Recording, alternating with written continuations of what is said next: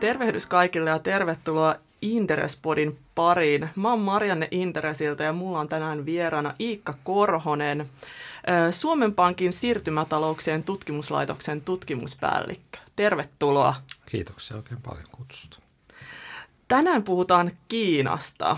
Kiina on maailman toiseksi suurin talous ja ajankohtainen monellakin tavalla, koska Kiinan kansan tasavalta viettää tällä viikolla 70-vuotisjuhlaansa. Taustoiksi sen verran, että viime vuosikymmeninä Kiinan ö, talous on kehittynyt kovaa vauhtia, muun muassa keskiluokka on vaurastunut, ollaan siirrytty sieltä maatalousyhteiskunnasta teollisuusyhteiskuntaan ja seuraavaksi palveluyhteiskuntaan, mutta myös talouskasvu on alkanut hidastua aika reilustikin. miltä tällä hetkellä näyttää Kiinan talous? Onko Kiina jossain määrin länsimaalaistunut?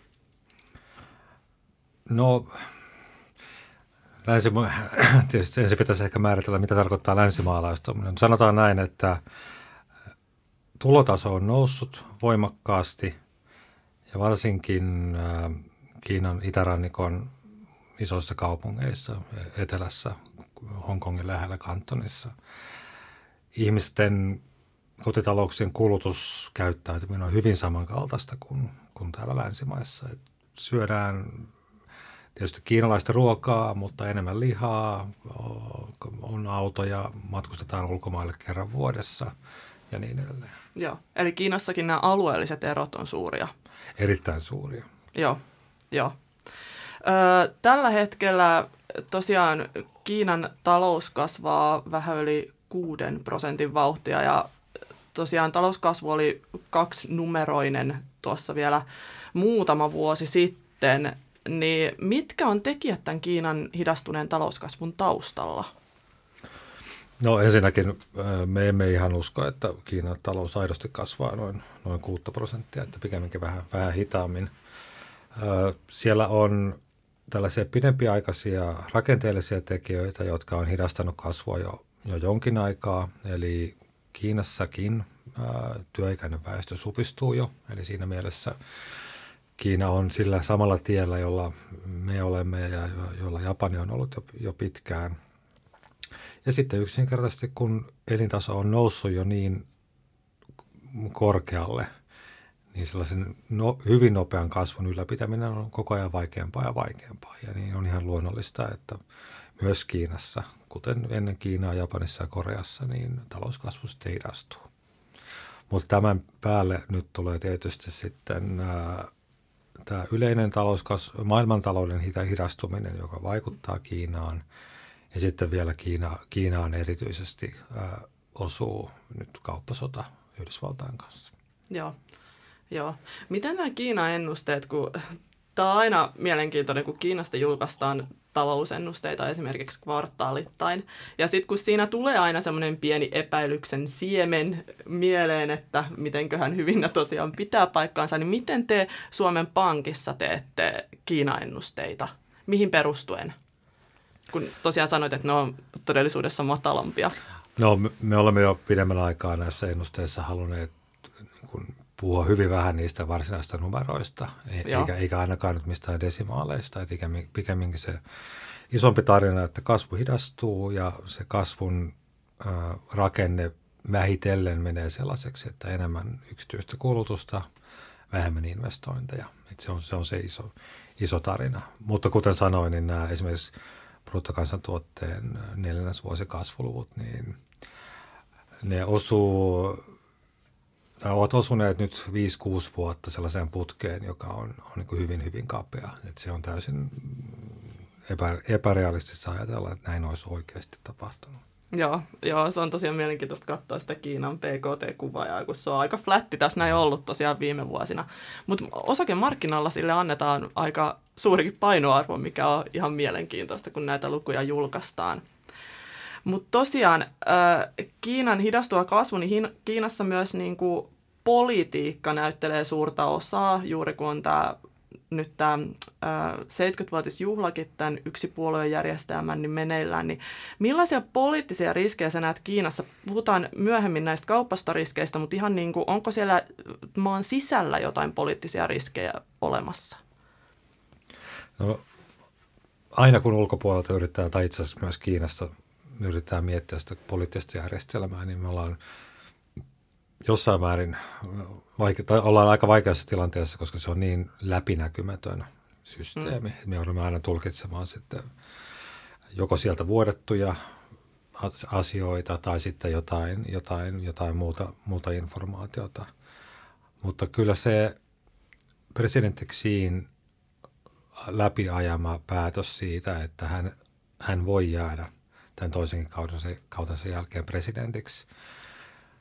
Se on nyt iso muutos viimeiseen 40 vuoteen. Että mm. pitkän aikaa pre- presidentit vaihtui tai puolueen, puolueen puhemiehet vaihtui kymmenen vuoden välein hyvin mm.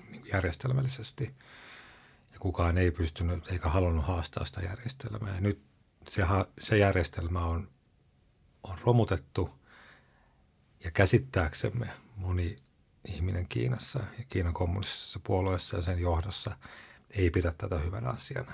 Et, et tällaista, tällaisia niin kuin riskejä voi olla, että mitä tapahtuu sitten, kun ää, Xi vanhenee, joku, haluaako joku vallanvaihtoa mm. tai tapahtuu jotain muuta siinä poliittisessa järjestelmässä tai, tai tulee levottomuuksia jossain päin Kiinaa, niin onko se järjestelmä niin vakaa kuin moni sitten tällä hetkellä ajattelee? Joo, joo.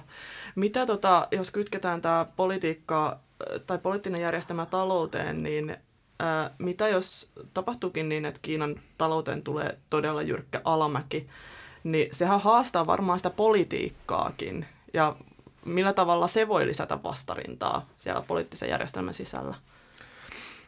No tähän mennessä tietysti se iso, iso kuva on ollut se, että järjestelmä on autoritäärinen ja monin osin hyvin repressiivinen, mutta samaan aikaan ihmisten elintaso on aidosti noussut pitkään ja, ja noussut paljon ja joillakin hyvin paljon.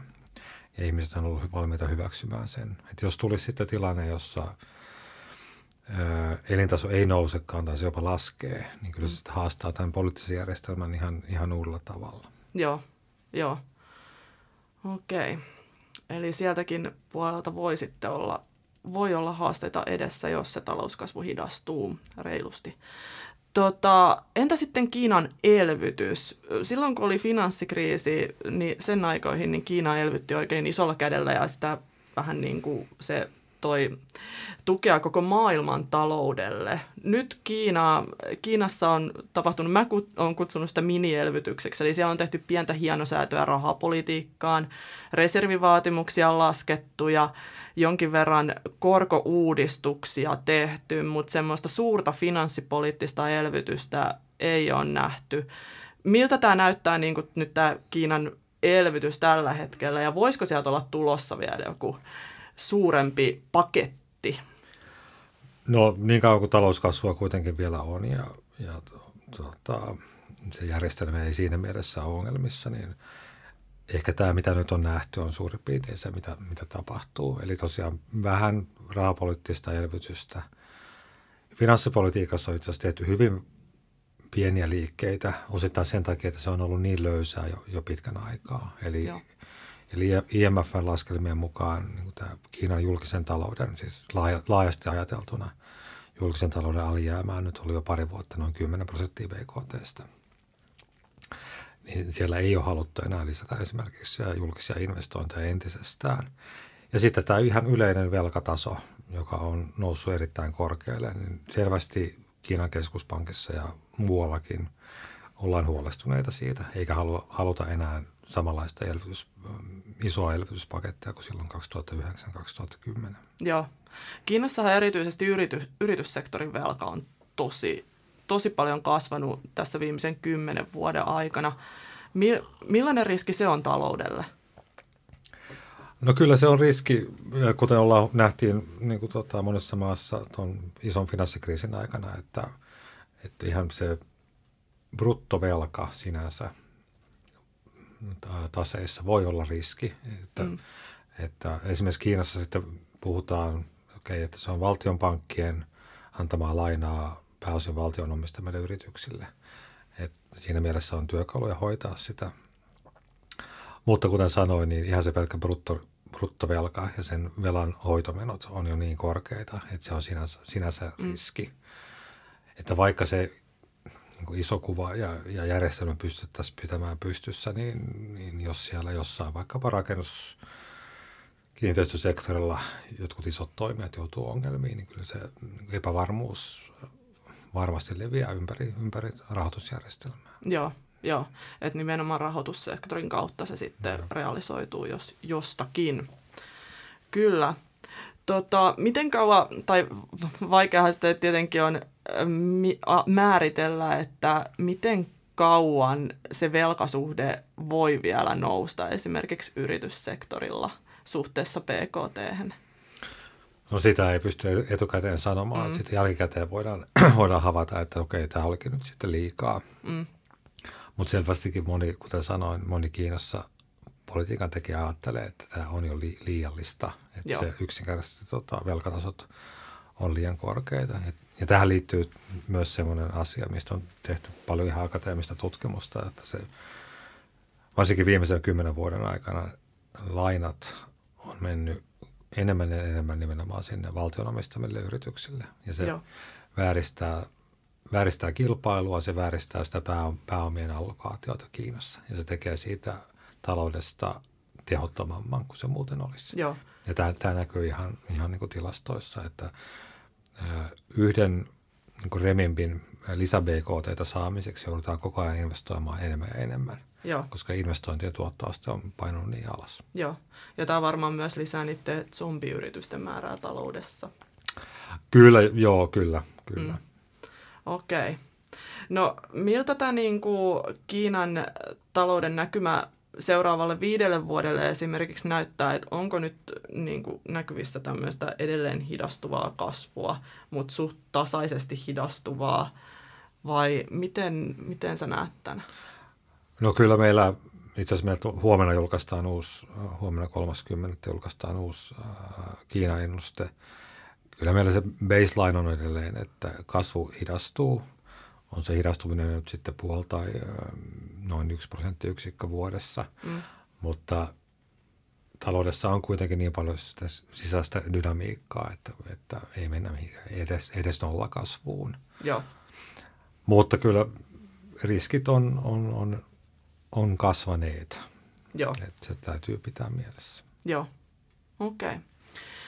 Sitten tuota, tässä jo sivuttiinkin Kiinan talouden rakennemuutosta, ja siitä on paljon puhuttu talousuutisissa, niin ö, ensinnäkin kerrotko ihan, että mitä tämä Kiinan talouden rakennemuutos tarkoittaa?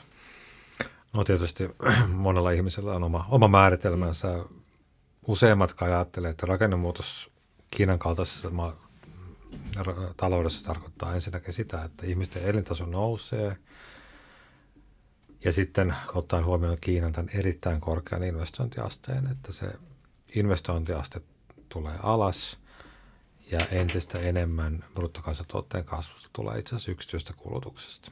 Joo.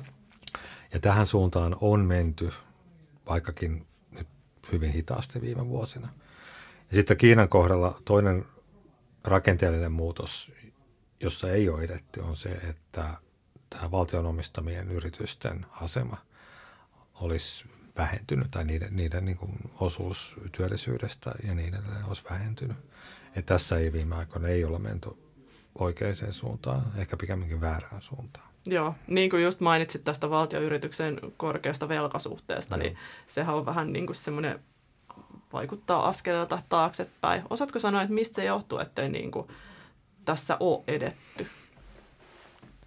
No, tämä menee taas sitten tämmöisen niin kuin vähän spekulaation puolelle, koska me emme aidosti tiedä, mutta näyttää siltä, että nykyjohdolla on ehkä jopa ihan ideologinen halu niin kuin suosia valtion tai julkisen sektorin omistamia ja johtamia yrityksiä näiden niin kuin aidosti yksityisten tai, jul- tai ulkomaalaisten omistamien yritysten sijaan. Joo, okei. Okay. Ja tämähän tarkoittaa sitten sitä, että ulkomaisille yrityksille se Kiinan markkinoille pääsy ei välttämättä ole ihan helpointa mahdollista edelleenkään. Ei, va, joo, ja varsinkin viime vuosina sekä eurooppalaiset että yhdysvaltalaiset yritykset on koko ajan enemmän, enemmän valittanut sitä, että, että Kiinan viranomaiset toimii koko ajan niin kuin enemmän epäreilusti. Että mm. suositaan kotimaisia yrityksiä julkisissa hankinnoissa monin tavoin, muun muassa just rahoituksessa, niin nämä kotimaiset yritykset on, on, on etusijalla. Ja sitten samaan aikaan kiinalaiset yritykset saa täällä meillä kilpailla niin kuin, niin. Ä, tota, samalta, samalta viivalta. Joo, joo. Tää, tätä tietoa vasten ei ole mikään ihme ehkä, että vähän tuolta politiikan huipulta tulee välillä soraääniä tähän Kiinan suuntaan. No sitten, niin kuin, jos ajatellaan näitä rakenneuudistuksia, niin mistä aikahorisontista siinä yleensäkin puhutaan, että se varmaan kuitenkin on vuosikymmeniä ennen kuin aidosti päästäisiin tämmöiseen markkinavetoiseen yhteiskuntaan. Onko siellä niin kuin, aseteltu jotain tavoitteita tälle, että milloin niin kuin, ollaan maalissa niiden rakenneuudistusten kanssa? Ei, ei siinä mielessä. Mm. Että et kyllä Kiinassa on esimerkiksi 80-luvun alkupuoliskolla ja sitten varsinkin 90-luvulla, niin muutamassa vuodessa itse asiassa pystyttiin tekemään paljon isoja asioita. Ja, ja mone, se nopea kasvu, jota nähtiin 2000-luvun alkupuoliskolla, tuli isolta osalta nimenomaan niistä niiden uudistusten takia, joita silloin 90-luvulla tehtiin. Eli suljettiin monta valtion omistamaa yritystä, myytiin niitä yksityisille, yhdisteltiin ja, mm. ja uudelleen järjesteltiin. Ja kymmenet miljoonat ihmiset joutuivat tämän takia joksikin aikaa ainakin työttömiksi. Joo. Eli se ei ollut myöskään ihan kivutonta, mutta tällä Joo. hetkellä tällaista ei, tätä ei haluta tehdä. Okei, okay. eli nyt niin kuin mietitään nimenomaan sitä, ö, niitä riskejä, mitä tämä yksityistäminen voi tuoda, tuoda tullessaan, eli just tämmöistä lyhytaikaista työttömyyttä ja muuta, että et halutaan pitää ne pois. Kyllä. kyllä. Joo vaikka sitten palkintona voisi olla kiihtyvä talouskasvu jossain vaiheessa myöhemmin. Okei, eli voisiko tätä kutsua nyt vähän semmoiseksi lyhytkatseiseksi politiikaksi jopa? No osittain tietysti, mutta jos mm. ajattelee, että jos mm, ylimmän johdon perimmäinen tarkoitus on pitää Kiinan kommunistien puolen vallassa, niin tällä hetkellä tämä, tämä politiikka näyttää toteuttavan sen. Niinpä. Selvä. Eli voidaan ehkä odottaa, että rakenneuudistuksille tuu mitään kovin suurta vaihdetta päälle tässä lähivuosina ainakaan. No luulen näin, että presidentti Xiin tämä yksi tärkeä tavoite on, on, on bruttokansantuotteen kaksinkertaistaminen vuosien tai vuodesta 20, 2010 vuoteen 2020 katsotaan nyt sitten, jos ja kun se toteutuu, niin mitä sitten sen jälkeen tapahtuu, että asetetaanko sitten toisenlaisia tavoitteita. Mm. Tämä 21 on, tässä on määritelty vielä niin tämä tavoite, että vuoteen 2021 mennessä. Ja. ja tämä on tärkeä sen takia, että vuonna 2021 äh, niin tuota, Kiinan kommunistinen puolue täyttää 100 vuotta. Se on Aa, merkki, merkkipaalu. Joo, suuri juhla. Kyllä aika, vaikuttaa aika kunnianhimoiselta tavoitteelta, sanoisinko. Kyllä, joo, mutta en epäile, etteikö viralliset, viralliset BKT-luvut tulisi näyttämään, että tämä tavoite to, to, to, mm. toteutuu. Joo, totuus on sitten toinen. Okei. Äh, vielä yksi kysymys sivuten tätä velkaa Kiinassa. Eli Kiinassahan tosiaan niin kuin, äh, valtioyritykset velkaantuu ja yrityssektori velkaantuu, mutta mikä on kotitalouksien velkaantumistilanne tällä hetkellä? Siellä... No sekin on jonkin verran noussut kyllä. Joo. Että, että uh, esimerkiksi aikaisemmin otettiin aika paljon kotitaloudet ost, osti esimerkiksi toi, kakkos- tai sijoitusasuntoja mm. velaksi. Mutta nyt tämä velkaantuminen on vähän niin kuin levinnyt muillekin sektoreille. Ostetaan ihan oma asunto tai, tai sitten auto velaksi ja niin edelleen. Joo. Kiinassahan on jonkin verran tätä sääntelyä asuntokaupoissa että oliko se toista asuntoa ei välttämättä saa. Miten se sääntely menikään? No siellä on itse asiassa, ja sekin vaihtelee alueittain taas, että on monella, paik- monessa, monella paikkakunnilla ja monissa provinsseissa on rajoituksia siitä, että saako, ensinnäkin, että saako ostaa esimerkiksi toista tai kolmatta asuntoa, tai että kuinka paljon niissä saa olla velkavipua näissä, mm. näissä niin kuin lisä, lisäasunnoissa. Joo, joo. Ja sitten on sellaisia, että jos ostaa asunnon jostain, niin siellä pitää asua jonkun. Että ei saa ostaa asuntoa vaikkapa Shanghaista vaan sijoitusmielessä, vaan siellä täytyy sitten joku asua. Joo, kyllä on Kiinan asuntomarkkina mielenkiintoinen. täytyy sanoa. Sitten äh, aiheeseen, joka sijoittajia kiinnostaa todella paljon ja mikä on myös vähän ollut tahtipuikkona tähän ma- maailman osakemarkkinan kehitykselle, eli mennään, mennään kauppasotaan. Ö, USA ja Kiinan välinen kauppasota on eskaloitunut jonkin verrankin tässä viime kuukausina, ja nyt taas povataan, että neuvotteluihin, yhteisen neuvottelupöydän ääreen päästään ensi viikolla. Ja tämä kauppasota, niin sehän ei ole pelkästään näitä tuontitulleja, vaan tässä on sitten tämä teknologian ns. kylmäsota ja nämä kytkökset on tosi laajoja. Niin mitkä, äh, mitkä on ne skenaariot, että mitä voi vielä tapahtua kauppasodassa? No vaatisi sitten osittain esimerkiksi Yhdysvaltain presidentin pään sisään menemistä, että mitä, mitä hän mm. sitten aidosti ajattelee näistä, näistä asioista. Ehkä semmoinen positiivinen skenaario tässä kohtaa voisi olla jonkinnäköinen välirauha ja näiden viimeisimpien esimerkiksi tullien, tullien purkaminen ja sitten mm. sen jälkeen yritettäisiin neuvotella jotain vähän, vähän isompaa ja pitkä, pitkäaikaisempaa sopimusta. Mutta fakta on tosiaan, että, että pidemmän aikaa sekä yhdysvaltalaiset että eurooppalaiset yritykset on ollut tyytymättömiä Kiinan johdon toimii muun muassa just tässä niin teknologian joko varastamisessa tai, tai sitten tämmöisessä tuota, pakotetussa, pakotetussa siirtämisessä. Mm. Mutta nyt sitten Yhdysvaltain tapa toimia on ollut sitten semmoinen, että he ei ole saanut tähän mukaan oikeastaan yhtään liittolaista, että tota, kaikki EU, Japani, Kanada, kaikki on pystytty niin vieraanottamaan nyt tällä tavalla toimia.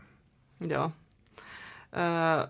Tämä Trumpin neuvottelutaktiikka on tosiaan tosi mielenkiintoinen. Ja tota, mä oon pitkään miettinyt sitä, että onko Trump loistava taktikko vai onko hän vaan hyvin, hyvin uhkarohkea pelaaja näissä kauppasotaneuvotteluissa. Mutta yhtenä mahdollisuutena tietty voisi olla, että jonkinmoinen välidiili tehtäisiin ennen seuraavia USA presidentinvaaleja. No mä ajattelen, että se voisi olla ehkä se kaikkein todennäköisin vaihtoehto, että mm. nyt, nyt jo näkyy, että tällä kauppasaralla on isoja negatiivisia vaikutuksia monissa osavaltioissa, jossa niin kuin viimeksi presidentinvaaleissa marginaalisesti äänestettiin Trumpin mm. puolesta. Että semmoisesta, missä on viedään paljon tai vietiin paljon maataloustuotteita Kiinaan. Ja nyt sitten itse asiassa myös monissa tota, osavaltioissa, jossa on teollisuutta, niin tämä näkyy nyt, että esimerkiksi tehdasteollisuuden työllisyys vähenee pikemminkin. Joo. Joo. Mutta tuosta kysymyksestä, että onko Trump, niin kuin, onko hän hyvä, hyvä taktikko vai vaan uhkapeluri, mä kyllä olen tätä jälkimmäistä mieltä. Jos katsoo, mitä tapahtuu ää, TPPn kanssa ja sitten mitä tapahtui Naftan kanssa, niin hän repi nämä sopimukset ja ilmoitti neuvottelemansa paremmat. Ja nyt sitten, kun tulee uusia sopimuksia, niin ne on itse asiassa täsmälleen samanlaiset tai huonommat Yhdysvallalle kuin alkuperäiset sopimukset. Joo. Että hän ehkä kuvittelee olevansa niin kuin mestarineuvottelija, mutta hän ei ole. Mm. Eikö muun muassa Japanin kanssa nämä sopimukset ole hyvin samankaltaisia? Ne on hyvin sama, ja itse asiassa ne ei ole vielä, niitä ei ole vielä allekirjoitettu. Joo. Ja siinä on vielä sellainen, että verrattuna TPP, niin Japani sai nyt sitten läpi sellaisen, että he pystyvät suojelemaan taas sitä omaa riisit, niin kuin riisimarkkinaansa, mikä on heille poliittisesti tärkeä. TPPssä Joo. se avattiin. Okei. Okay. Mielenkiintoista. Trump ainakin hyvin pukee sanoiksi nämä omat, niin kuin, miten hyvin hän on menestynyt näissä neuvotteluissa. Et, et puheiden perusteella voi kuvitella vähän muuta, mitä sitten todellisuudessa on. Joo, kannattaa lukea niitä dokumentteja ja analyysiä. Että ei pelkästään Trumpin Twitter-tiliä seurata. Ei. Joo. Eikös tota muuten USA ja Japanin välillä näissä sopimuksissa vielä tämä autotullikohta jätetty auki, eli sehän on yksi tämmöinen iso kyllä, tekijä. Kyllä, joo. Ja siellä on nyt on tulossa myös sitten EUta kohtaan, hetkinen marraskuun, en muista mikä päivä, niin pitäisi tulla niin kuin jonkinnäköinen raportti Lighthizzerilta tai hänen toimistostaan, että kohdennetaanko autotuontiin EU-sta näitä niin kuin kansallisen turvallisuuden vaatimia 25 Joo. prosentin tulleen. Joo, eli EU-sakin saadaan etenkin Saksan autoteollisuudessa olla vielä aika varpaillaan tässä Joo, aikana. kyllä. Vaikka tietysti itse asiassa suurin osa esimerkiksi Yhdysvalloissa myytävistä bemareista ja mersuista niin myös valmistetaan Yhdysvalloissa. Joo, joo. Joo, se on hyvä pointti tuoda esille. Okei, eli tosiaan kauppasota on semmoinen mörkö ollut tässä markkinoille.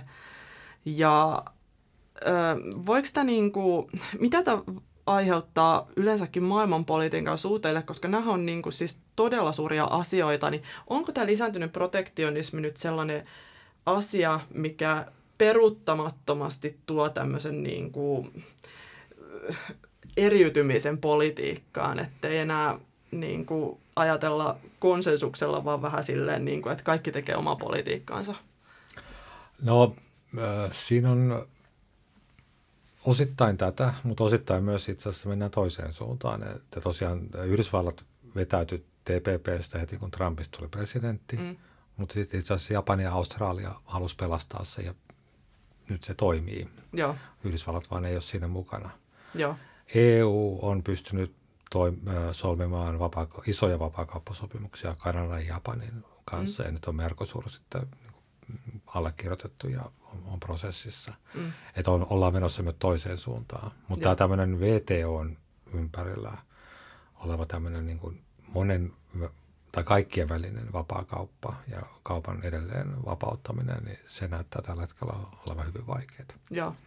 Mutta siinä on myös se, että tavarakaupan tullit on useimmilla mailla jo niin alhaisia, että sitten nyt, nyt puhutaan niin kuin palveluista ja datavirroista ja, ja niiden, niiden äh, sääntelystä ja, ja erilaisista standardeista näille, niin mm. ne ei ole ihan yksinkertaisia asioita ja ne on myös sellaisia, mitä aikaisemmin ei ole sitten niin paljon eri maiden lukuun ottamatta EUta, jossa tämä on tietysti sisämarkkinoiden kautta toteutunut, niin Tämä ei ole ihan yksinkertaista. Joo.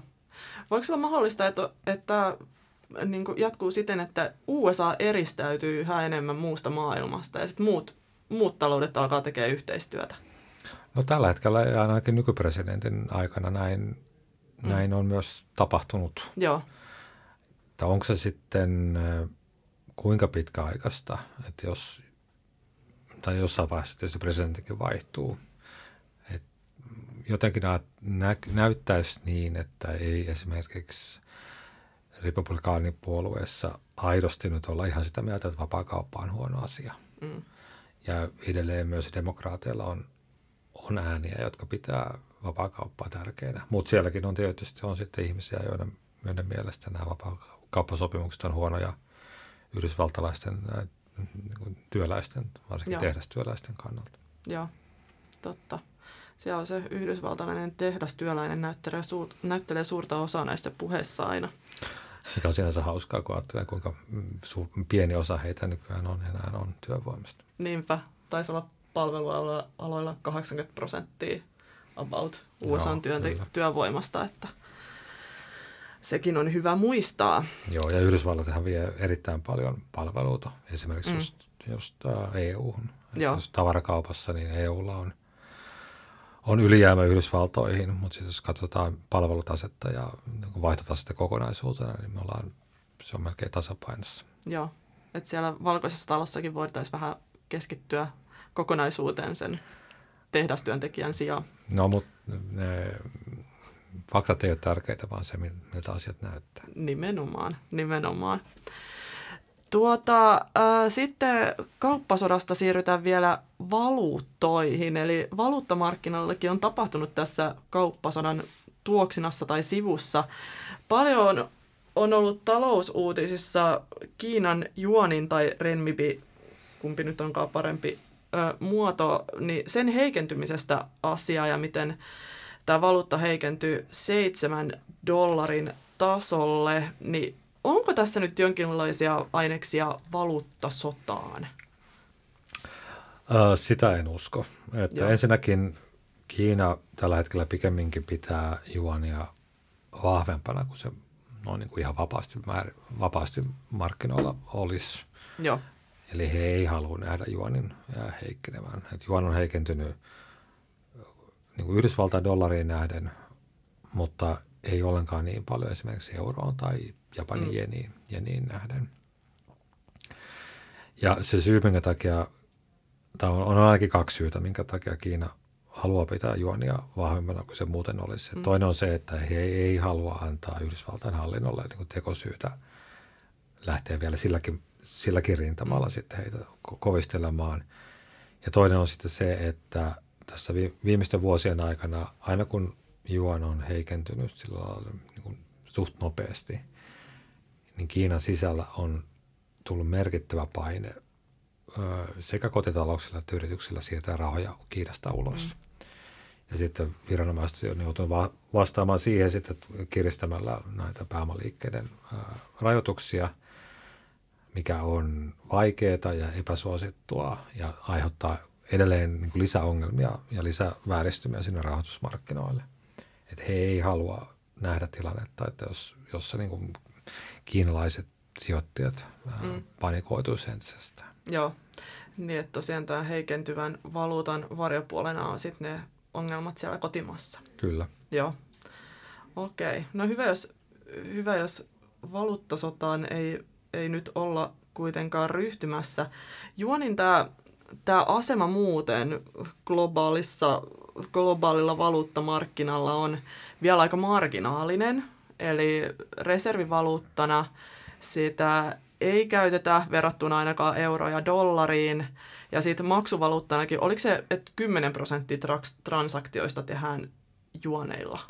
Ää, ei, siis Swiftin tilastojen mukaan niin elokuussa 2,2 prosenttia ah, niin juu, kansa, kansainvälisistä siis tästä maksuliikenteestä maiden joo. välillä oli, oli juoneissa. Joo, eli hyvin marginaalisista, marginaalisista tai pienistä luvuista on kysymys. Luuletko sä, että tota, juon tulee vielä joskus haastamaan dollarin tällaisena maailmanvaluuttana, eli reservivaluuttana ja maksuvaluuttana? No niin kauan kun pääomaliikkeitä rajoitetaan ja niin kauan kun Kiinan pääomamarkkinat ja pankkimarkkinat on, on, on niin jo, jollain tavalla kuitenkin julkisen sektorin ohjauksessa, niin mm. näin ei tule tapahtumaan. Joo. Se on lyhyt ja ytimekäs vastaus. Ja tällä hetkellä ma- maailman keskuspankkien valuuttavarannoista 1,8 prosenttia on juoneissa. Joo, okei. Okay. Eli hyvin pieni osuus. Tuota, sitten vielä jos lopuksi tehdään nopea katsaus Kiinan osakemarkkinaan, mikä varmaan sijoittajaa kiinnostaa, niin mi, mi, miten sä, millainen on Kiinan osakemarkkina? Sehän on hyvin suljettu verrattuna meillä ainakin Helsingin pörssiin. Joo, Joo siis siellä on viime vuosina on jonkin verran ra, tota, avattu niitä portteja sillä tavalla, että ulkomaiset sijoittajat pääsee jotain kautta, esimerkiksi Hongkongin pörssin kautta mm. näille, näille myös Manner-Kiinan markkinoilla. Ja tietysti moni Manner-Kiinassa listattu yritys on listattu myös Hongkongin pörssissä tai, mm. tai muuallakin. Äh, Mutta se on edelleen suljettu ja se niin kauan kuin tosiaan näitä pääomaliikkeitä rajoitetaan, niin se todennäköisesti tulee olemaan, tulee olemaan vaikea, vaikea markkina mennä ainakin isoille institutionaalisille sijoittajille, joilla pitää olla se varmuus, että he pääsevät niin kuin nopeasti mm. sieltä myös pois. Ää, Kiinan pörssi muuten, jos katsoo ihan niin kuin yleisindeksejä, niin sillä ei välttämättä ole aina ihan hirveän paljon tekemistä esimerkiksi Kiinan talouskehityksen kanssa tai edes aina yksittäisten yritysten tuloskehityksen kanssa. Et siellä, on, on, siellä on hirveän paljon papereita, jotka on hyvin epälikvidejä, jotka sit, joita sitten liikuttelee erilaiset huhut ja, tai tämmöinen niin kuin ihan ma- markkinoiden manipulaatio ja niin edelleen. Joo. Joo. Mutta jos ne, ne yritykset, jotka on, on listautunut myös Hongkongissa ja, ja Lontoossa tai, tai New Yorkissa, niin näiden kohdalla tilanne on, on silleen parempi, että ne on, mm. on avoimempia ja joutuu olemaan avoimempia, mutta sit siellä on tietysti tuhansia firmoja, jotka on, on vaan siellä kotimarkkinoilla. Joo. Mites, osaatko sanoa, että Kiinan osakemarkkinoilla, niin miten suuri osuus on esimerkiksi kotitalouksien omistuksessa osakkeista? Tai sitä, sitä mä en kyllä tiedä, Joo. mun täytyy myöntää. Mutta sen, sen tiedän kyllä, että ylivoimaisesti suurin osa kotitalouksien varallisuudesta on, on pankkitileillä ja kiinteistöissä. Joo, joo että osakemarkkinoilla on joo. hyvin pieni rooli joo, siinä. Joo. Okei, me varmaan ihan hyväkin, kun siellähän on ollut aika suuria, suuria liikkeitä pörssissä viime Joo, vuosina se on kyllä Kiinassa. hyvin, hyvin volatiilia. Joo, joo. Ja Kiinassahan tosiaan yritykset listautuvat myös ö, muiden ö, maiden pörsseihin. Ja nythän oli huhuja siitä, että USAn Nasdaq alkaisi vähän rajoittaa näitä kiinalaisyritysten listautumisia. Sen takia just kun ne on niin e-, epälikvidejä osakkeita. Joo, ja sitten tietysti myös Trumpin hallinnosta on kuullut mm. tämmöisiä ääniä, että sitä pitäisi rajoittaa tätä kiinalaisten yritysten Joo. listautumista yhdysvaltalaisiin pörsseihin. Joo, mutta se on, se, sen osalta on ilmeisesti vähän niin kuin hiljennytty viime, nyt viime aikoina, mutta kauppasota laajenee siis myös osakemarkkinoilla. No se on tietysti sitten, jos halutaan vielä lisää, lisätä painetta Kiinalle, niin, niin, niin. niin Yhdysvaltain Yhdysvaltojen, Yhdysvaltojen viranomaiset voisivat varmaan halutessaan löytää jonkun keinon tai, tai sitten kirjoittaa sellainen laki, joka, joka sitten tota, mm. toteuttaa tämän. Joo, sehän olisi aikamoinen shokki esimerkiksi Alibaban kohdalla, kun ajattelee näitä suuria jättejä, mitä Joo. USAhan on listattu, niin siinä alkaisi sitten ole, olemaan ihan konkreettisia vaikutuksia markkinalle. Mutta jäämme odottamaan, mitä, mitä valkoisesta talosta seuraavaksi kuuluu. Mutta ehkä suomalaisen yksityissijoittajan ei kannata lähteä Kiinan markkinoille tai ei ole, ei ole edes mahdollisuuksia siihen. No tietysti voi sitten miettiä, että jos on tämmöinen hyvin hajautettu salkko, että mikä, sen, mikä Kiinan, Kiinan osuus siinä on ja, mm. ja onko se sitten Hongkong, Hongkongissa vai, vai muualla. Joo, just näin. Mutta tässä oli tämänkertainen podilähetys. Käytiin aika monipuolisesti läpi Kiinaa, sen taloutta ja osakemarkkinaa. Öö, mä kiitän tässä vaiheessa hyvästä keskustelusta. Kiitoksia. Kiitoksia. Moi moi.